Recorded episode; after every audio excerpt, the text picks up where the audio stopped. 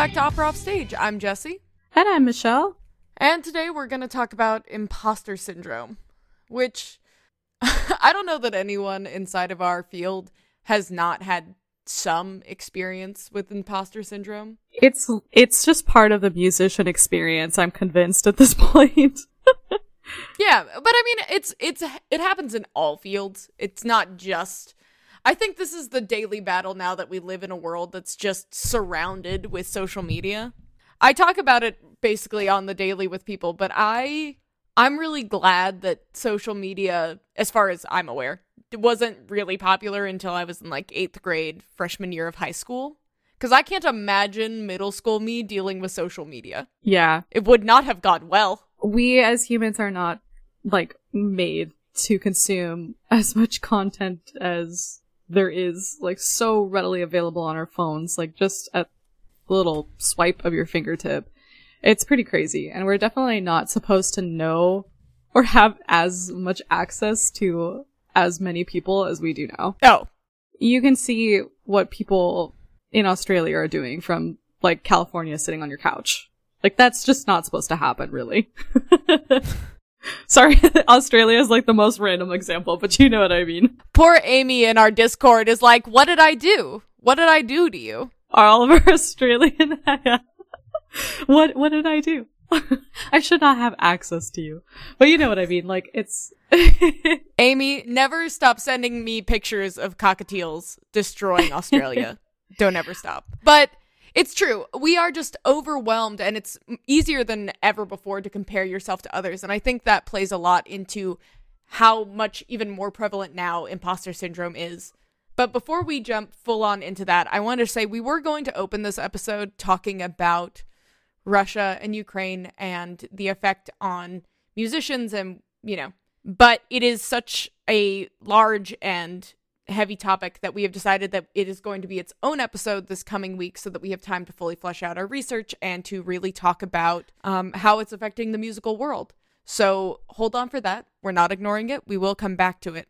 I'm excited to do that episode. We got some juicy stuff. We've got so much, and we've got maybe one of the stranger things I've ever had to say about Anna Netrebko in it. Uh, but we'll save that for now, let's jump into what exactly is imposter syndrome because maybe there are some of you out there who haven't experienced it or have never used this term for it. So, imposter syndrome was first described by psychologists Su- Suzanne Imes and Pauline Rose Clance in the 1970s. And at the time, it was really considered something that primarily affected women. But what imposter syndrome is, is that it's a phenomenon among high achievers who are not able to internalize and accept their success. So a lot of times they consider their successes to be the results of luck or, you know, just chance rather than ability. And it leads to this feeling that eventually they're going to be figured out for who they are, um, which is a fraud. And even though this isn't something that is formally recognized in the DSM as like a diagnosis, psychologists and a lot of other healthcare professionals acknowledge like this very real form, this very real uh, form of doubt, and that imposter s- syndrome is usually a part of, or, you know, is a symptom of uh, anxiety and depression. But it really, it's it's kind of interesting how it all began when they started to study it, and there's a reason that the psychologists who you know really identified this and put words to it were women because it was something that was specifically prevalent at that time among women entering the workforce and reaching the upper levels of workforces. Wow, I'm so excited about this episode. because it's so funny. Like, I think even just my general concept of imposter syndrome is even so much more clear now, just reading that. I'm just going to read that little segment that you read one more time. Imposter, the imposter phenomenon occurs among high achievers who are unable to internalize and accept their success. That's such a just like great way to put it. But also like it's such a motivating motivating way to put it. Like first of all, there is success being had. You are a high achiever. The problem doesn't lie with the fact that you're just like unsuccessful or a fraud, but more so just like your own ability to kind of like let yourself have that success, which is something that you can like work on versus like actually being a fraud and like sucking. You know what I mean? Yeah. Yeah, no, it's it's a perception thing. It's how we frame our own successes in our mind. Like I said, this is something that appears across fields and across genders, even though I mentioned earlier that it at the beginning they believed that it primarily affected women. So let's talk about how it affects musicians. So we threw up some polls on our Instagram and we got some interesting results. Yeah, the first question we asked was just point blank, have you ever struggled with imposter syndrome as a musician? And uh, if you couldn't already take a wild guess as to how this was going to turn out, 95% of our audience voted yes, and a small 5% voted no, which I guess I was all like half of me was expecting 100% yes and 0% no. So kudos to the 5% who do not struggle with imposter syndrome. Please teach me your ways. Um, I I'm gonna actually I'm looking through our answers and I'm not gonna, you know, I hilariously I think actually it probably is closer sorry, to Let me double check. literally one of them is my stepmom. So I would hope that she would not. Yeah, I think actually your your stepmom is the only person who or No. Oh yeah, there are only there are only a couple who voted no. Um and one of them's your stepmom and one's my boyfriend's mom. Oh my god, so it's literally 100% yes, basically. It's like 99% Uh, yes. yeah, there's there's one musician. There's one musician who said no, and congratulations to you. But the other two are They have not struggled with imposter syndrome. that's maybe a funnier because they're not result a musician. because they're not musicians and they're doing fine. Um, Love it. they have not uh, struggled with imposter syndrome as a musician because they do in fact not music. oh, incredible.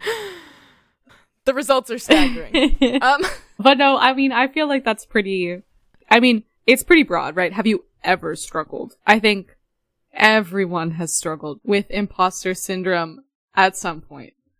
And we followed that up for a little bit more clarification with the next question, which was kind of a sliding scale of I struggle with imposter syndrome often, sometimes, rarely, or never. 67% of people voted often, 27% for sometimes, 4% for rarely, and 2% for never.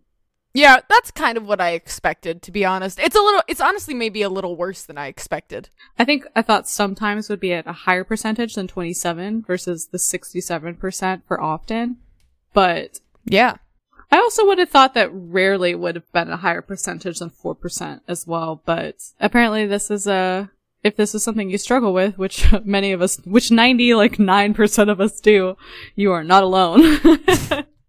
You are not alone at all. Our next question was, you know, kind of, I think maybe the more important reality of this, which is Has imposter syndrome ever held you back from an opportunity? And 82% of you said yes, and 18% said no. And that, that's the rough part of imposter syndrome, isn't just not being able to feel confident in your own abilities, but is that we constantly decide we're not ready for something, or, you know, we'll come back to it, or, you know, like well, yeah, I'll apply for this program maybe after I do this one because I just don't trust, you know. And we have this idea that, like, oh, if they see this video, they'll never invite me to audition ever. mm-hmm. that was me sending off an application actually just the other day with old tapes. But it, it's true, and I still sent them though because um, I have nothing to lose. but but it's hard, and it definitely does like play out in our minds like, oh, I'm not deserving of this yet. I'm not ready for this yet. Even though so many of us have like advanced qualifications. Oh, absolutely. And I was very interested to ask this because I think just saying, oh yeah, like 98% of musicians struggle with imposter syndrome doesn't really mean a whole lot. Like I wanted to know, like, does this actually play out in your ability and your confidence to like go out and get opportunities? And I am surprised that it's 82% yes and only 18% know, That does make me a little sad. But I guess the, the nice thing is, is like, Yeah. it's not like a small group of people are like struggling with this. This is something that's like across the board, which maybe actually like is even worse and definitely says something about our industry. But I don't know. I'm interested, like, Jesse, let's get a little personal. Like, uh, are there examples of, of imposter syndrome, like, holding you back, or is that something that you deal with? Yeah, definitely, definitely did. Because, like, I, first of all, I very much went through what I think is like a super common thing for people, which is the uh the gifted kid to burnout pipeline.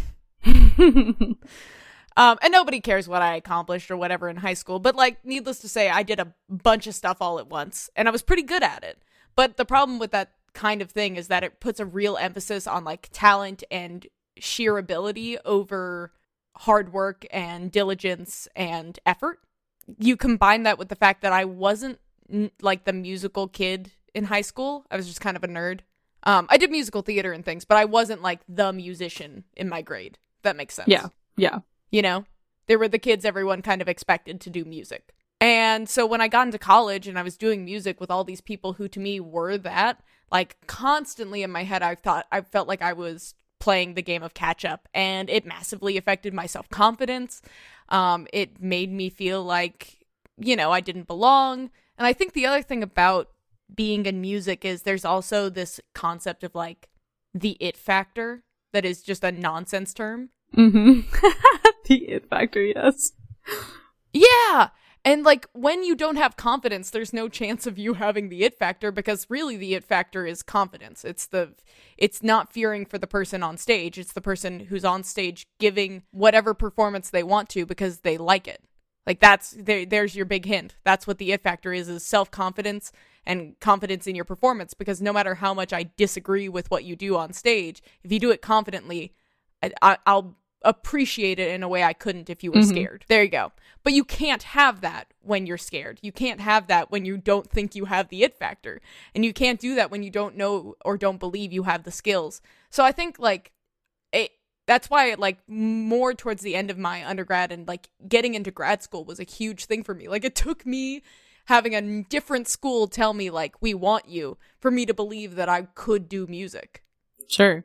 And so, you know, imposter syndrome huge. And like this feeling of like, how much does everyone else have to practice versus how much do I have to practice? You know, all of it just like really wrecked me. And it, it took until I got out of grad school and everything for me to just sit back and be like, I can be an artist in whatever fashion I mm-hmm. want. Um, and in fact, that is the skill set I need to have as opposed to trying to please this strange audience in my head. Mm-hmm.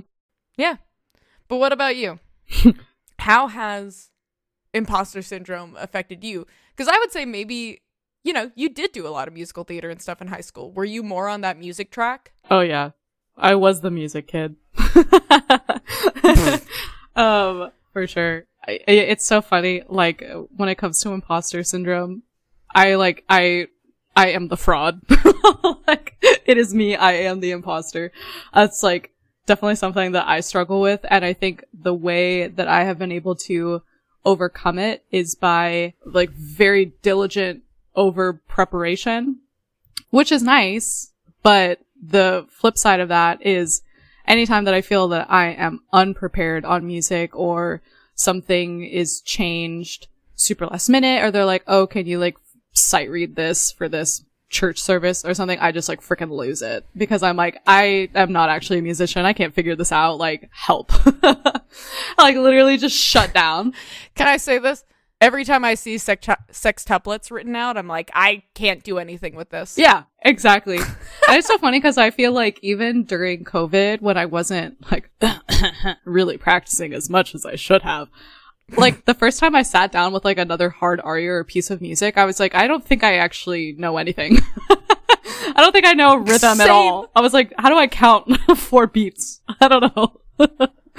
and it's just so funny, but this is definitely something that I've struggled with because I think like, I don't know, I think it kind of comes down to like foundation. I didn't know how to read music going into undergrad. I've always kind of felt like some of my skills in that area was like sight reading have been like something that I could always just kind of work to improve. And so I think a lot of it has stemmed from that where I'm just like, I am not the smartest musician in the room. I maybe not the like the most musical musician in the room. And so I can just easily beat myself down. But then like there are moments where I've told myself that I'm bad at something. And then I am in this position where I'm forced to do it, whatever it may be. And then I'm like, wait, that went well why did I just assume that I was going to be bad at this thing when I've never given myself the opportunity to, like, even be bad? You know what I mean? I think that's the, that's the yeah. really tricky thing of imposter syndrome is it keeps you in this state, in this anxious state of being fearful of doing different things. And sometimes like even just doing the thing and being bad is a step towards becoming good. You know? And it's like, if you never are bad at something, you can never be good at something. And sometimes you just have to be bad at things before you can be good. And that's a huge part of music because no one freaking comes out of the womb, Jesse, being able to count sextuplets. And that's totally fine. You have to be bad before Yeah. you can be good. Very, very true. It's, you know, it's the conundrum of like, you know, if a five year old draws something bad, like we all applaud them anyway because they're five and they're learning. Mm-hmm. But if you or I draw something bad that looks like a five year old drew it, even if it's because we're trying a new style or a new technique or whatever, like we feel shame. You lose that ability because people judge you. And so we're all taught not to put anything less out than a perfect product. And that massively affects our ability to ask for help and to fail successfully, which is, you know, failing in places where you're supposed to fail, like occasionally in class or in lesson or in studio. And that brings us to our next big point, which is like, why are musicians so prone to experiencing imposter syndrome? Why are we all going through it? And part of this is just that we are a part of an immensely subjective field.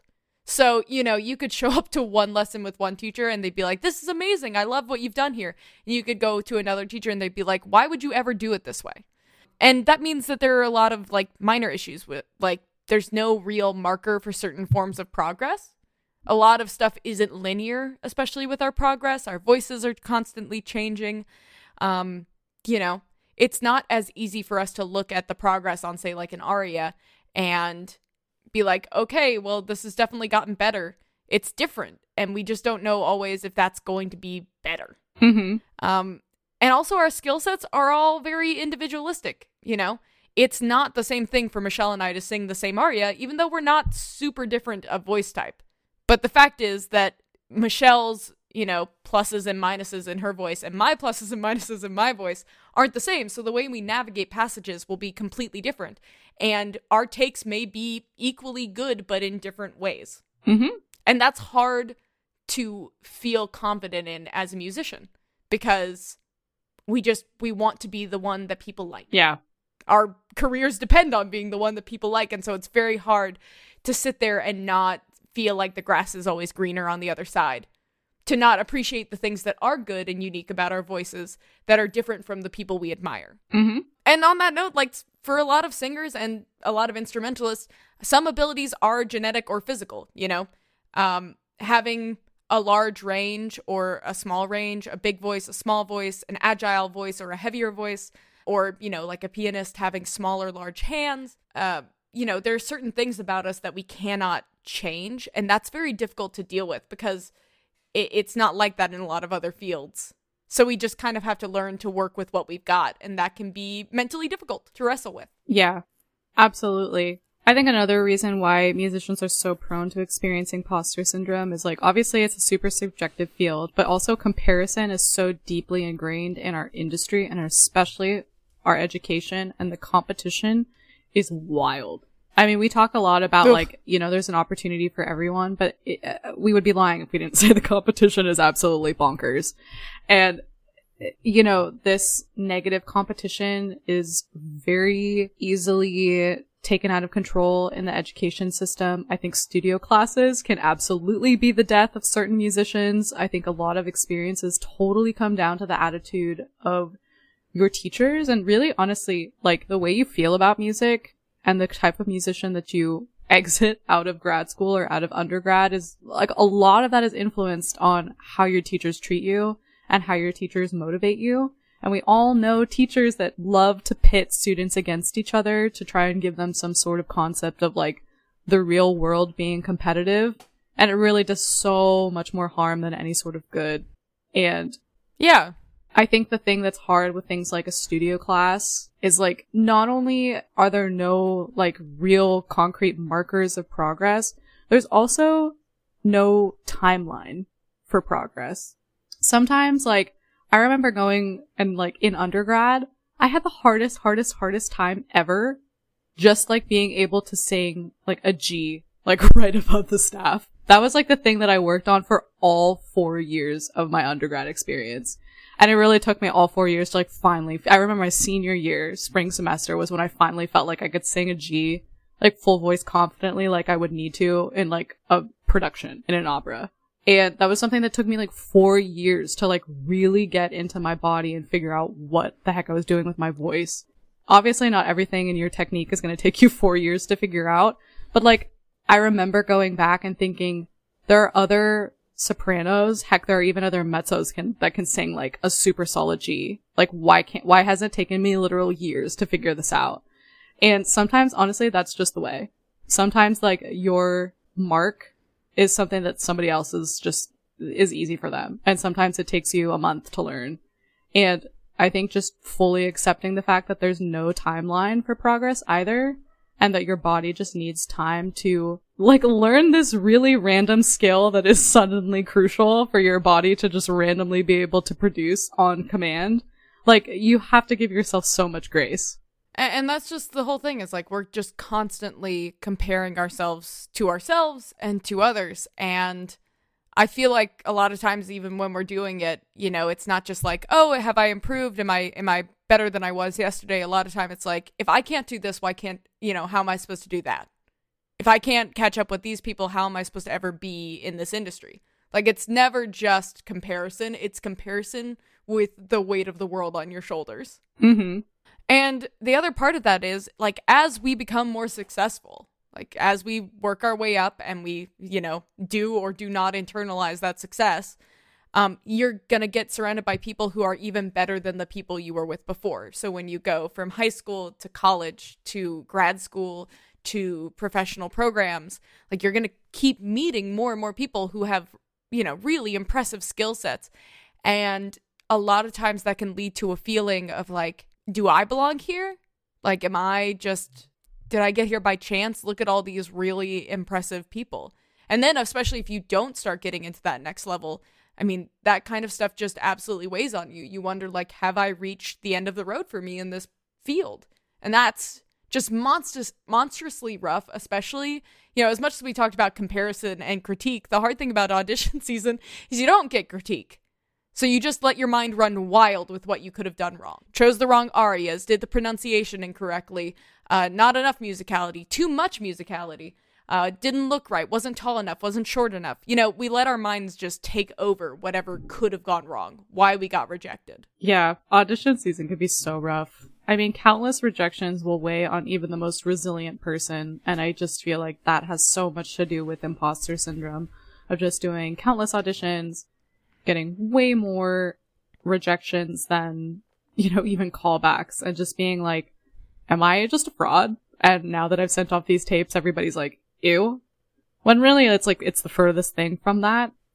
But man, really walking yourself out of the mental gymnastics that audition season brings. And then you put that up against like the highlight reel that is social media. You know, people aren't posting. I mean, some people are, and I really appreciate the people who do. Um, but most people aren't posting their rejections. You know, they're posting the programs they got into. You don't have to see that they applied to 20 programs. You just see that they got into one. And that's really hard to watch. You know, you're watching people get jobs and opportunities, and it can just feel like I'm the only person not making progress. I saw the most incredible, mind blowing, award winning post the other day, and I will repost it if I can find it. But it was this one singer who literally posted their stats from their audition season. And it was like, I'm just going to make up a number, but it was something along the lines of like 26 op- applications sent, like, I don't know, five auditions granted, like one contract sent.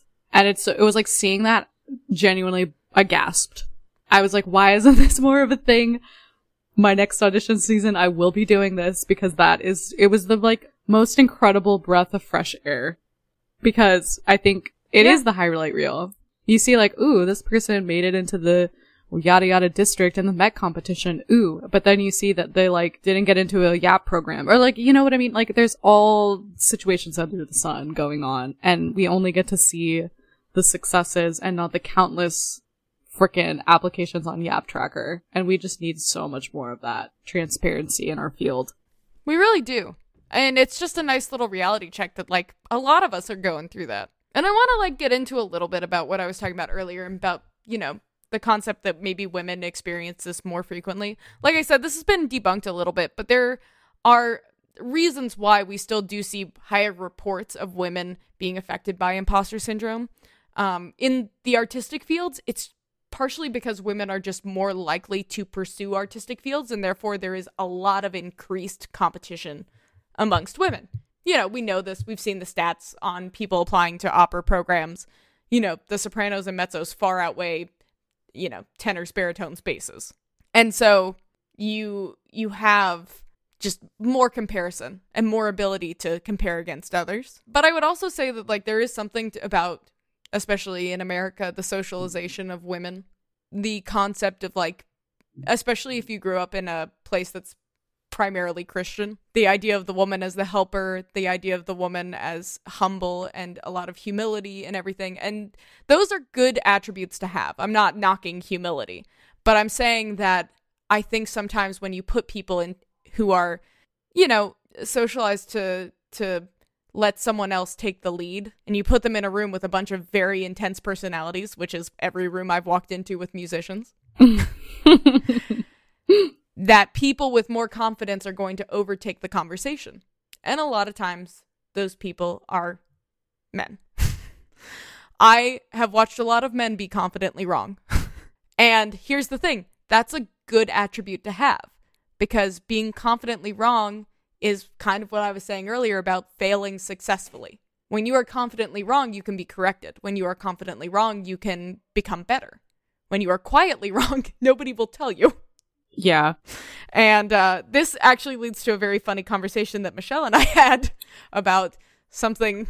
You guys want to talk about men and their overconfidence?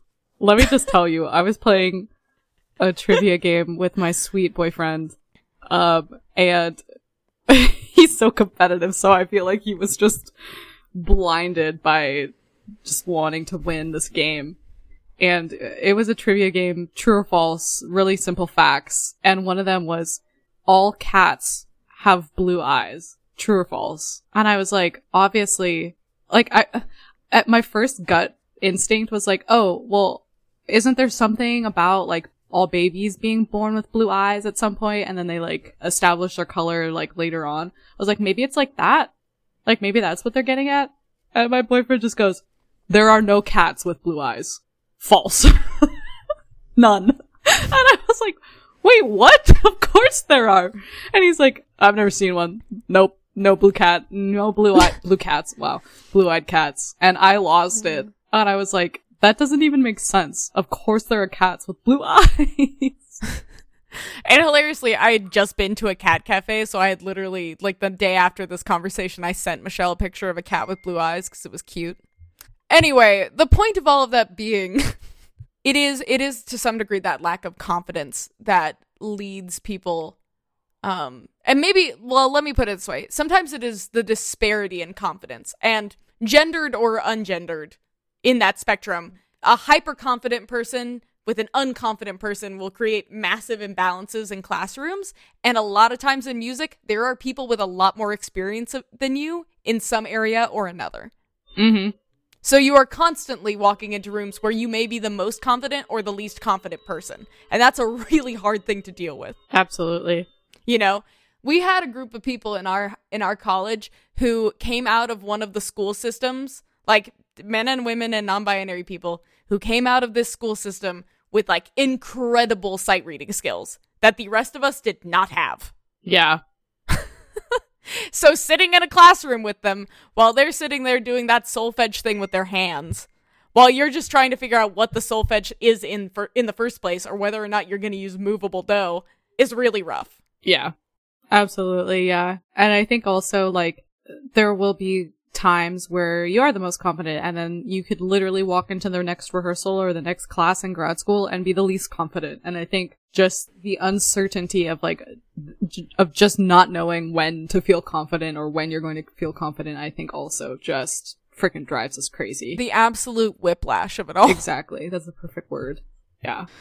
So I think that's a pretty, pretty solid case as to why we're all drowning in imposter syndrome. But obviously, at Opera Stage, we want to give you some some opportunities to work on it. So, some ways to manage. Honestly, the first thing that came to my mind was just like, you do you, baby. and what I mean by that is here's the thing.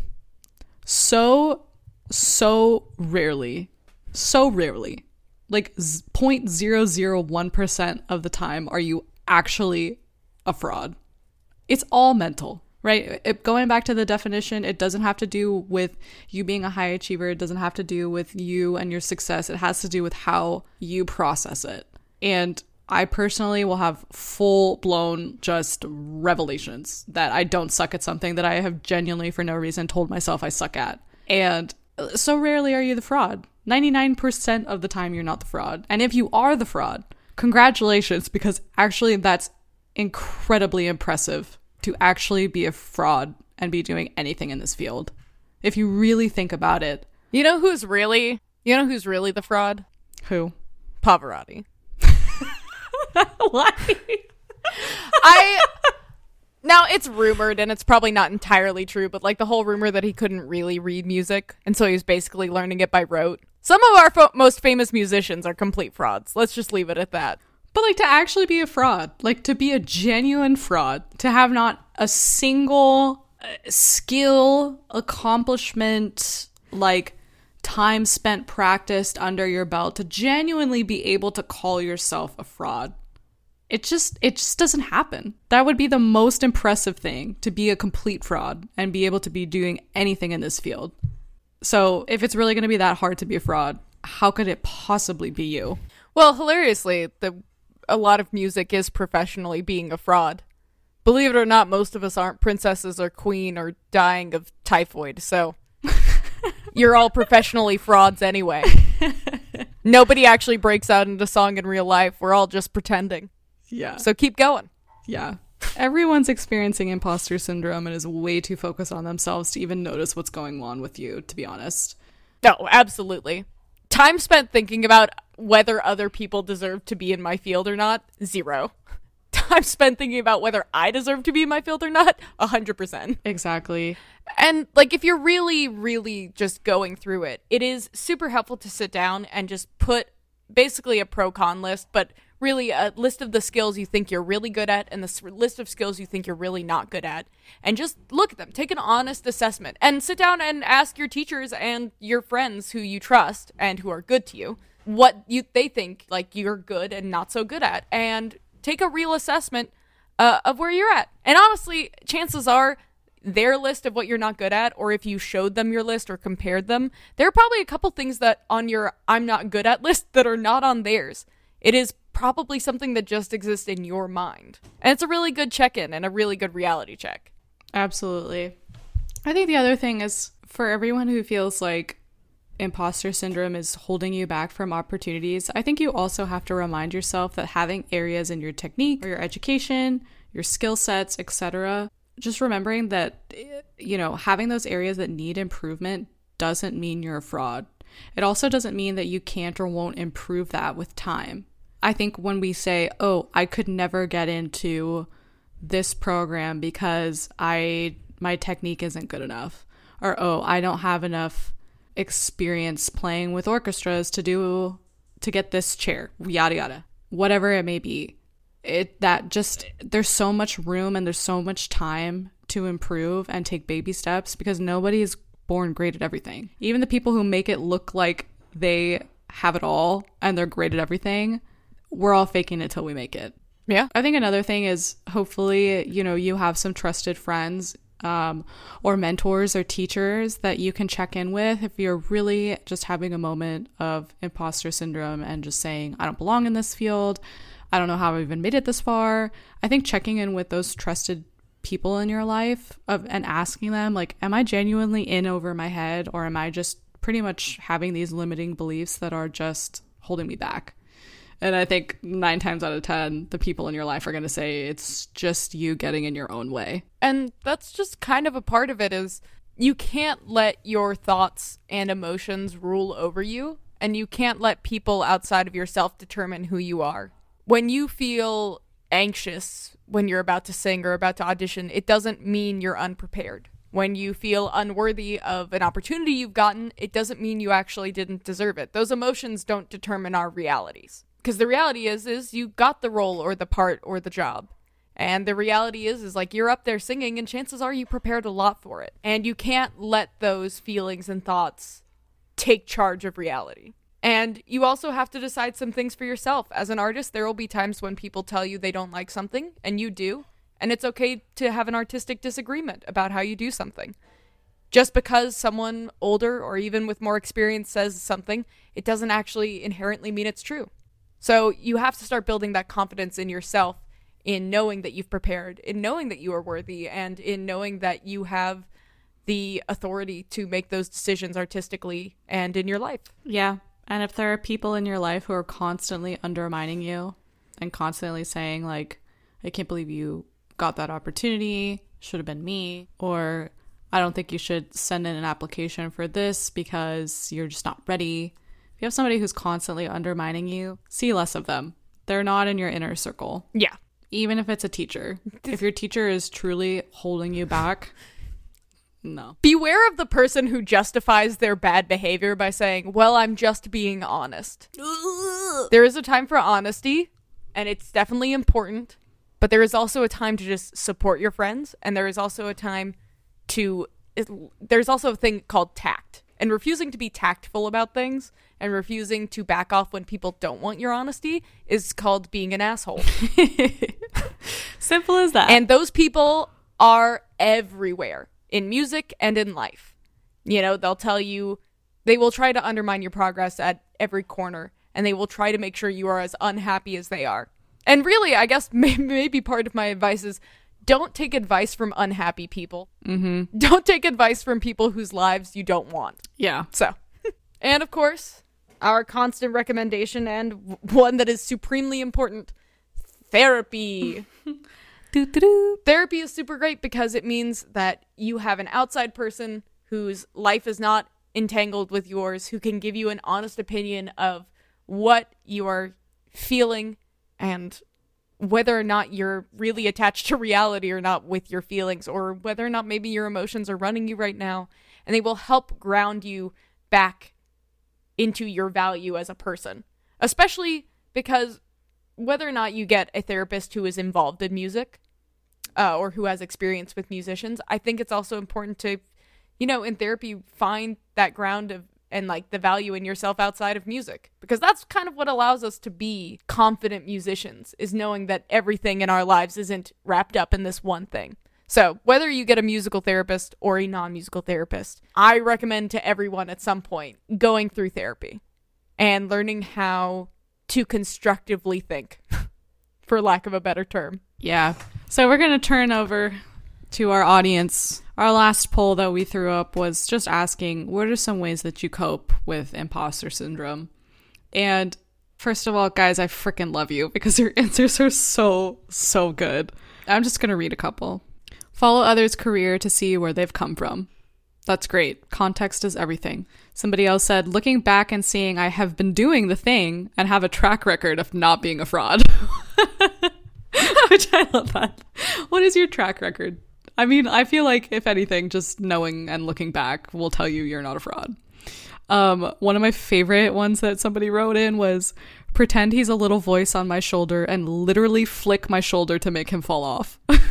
I love that. which I will be stealing um, immediately. Somebody else wrote in and said, I journal and write down gratitude statements about my musical accomplishments. Ugh, this is so good because so much of the time when we're dealing with imposter syndrome, it's kind of like we have blinders on. And any sort of accomplishment, any sort of success that we've had in the past is just invisible to us in the moment that we're feeling it. And so I think keeping a a journal or just taking some time to like meditate and think about and like truly feel your success is huge. Yeah.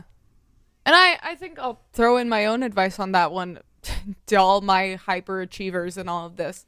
There is no success or level of this career that you will reach that will appease that little monster inside of you that tells you you don't deserve it. That is something that is only repaired by working on yourself and allowing yourself to feel the joy and the happiness of accomplishing something and of believing that you are good and that you deserve good things. Absolutely. Somebody else wrote in reminding myself that it's about what you have to share, not what you have to prove. Ooh, that's beautiful. Mm-hmm. Another person agreed, saying having a strong support of support system of friends in music, and then we also got a, some just like beautifully realistic ones um, that said, "How do I cope? Not in a healthy way most times. That's for certain. LOL." but I give myself a. I give myself self affirmations after putting myself in a, a neutral mental state. And somebody else said, um, I cope by crying about how scared I am and then doing the thing anyway, which is just like absolutely yes. yeah, give yourself a good cry and then do it anyway. I think that's a good note to end on. I will say, like, that is something that I have learned as I have matured. I feel like there is such horrible stigma, and it is still something that I struggle with. But, like, allowing yourself to cry when you need to or want to or just feel like it is genuinely one of the most freeing things in the entire world. And we are always told, like, oh, or at least I have always felt like, oh, crying is bad. Like, crying means I'm weak, or like, crying means that whatever is going on in my life, or like, whatever emotion that I'm feeling too much is like overpowering me and I don't have control anymore. But now I'm like, wow, Ugh. Crying feels like the best thing in the world sometimes when you really need it. I truly feel like if any other major knew how often people cry in the music building, they'd be astonished. But that's what's called upon us is like we're we're out here trying to be immensely emotionally vulnerable.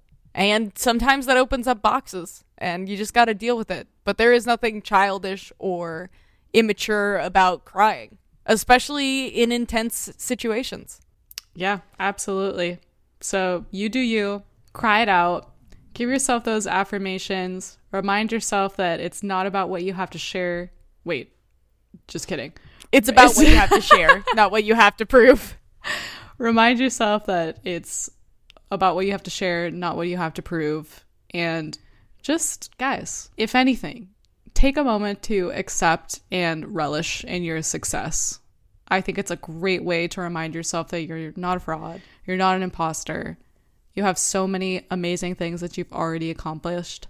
So why hold yourself back from future success? Why get in your own way? If if you want to, um, you know, because I know not everyone likes to publicly celebrate themselves. So if you have something that you are proud of or that you are excited about, um, message it to us either on Discord or Instagram so we can celebrate you. Yes, I'm all about the celebration um, because you deserve to be celebrated. So you can hit us up at at Opera Offstage on Instagram. And in that bio, you can get to our Discord where there are a lot of people. So if you'd like to publicly celebrate, feel free to post it in the Discord. Um, uh, outside of that, you can find us on opera-offstage.com or on Twitter, which is also at opera offstage. And other than that, we will see you next week for an intense discussion of Russia and music. Woo! Bye. Bye.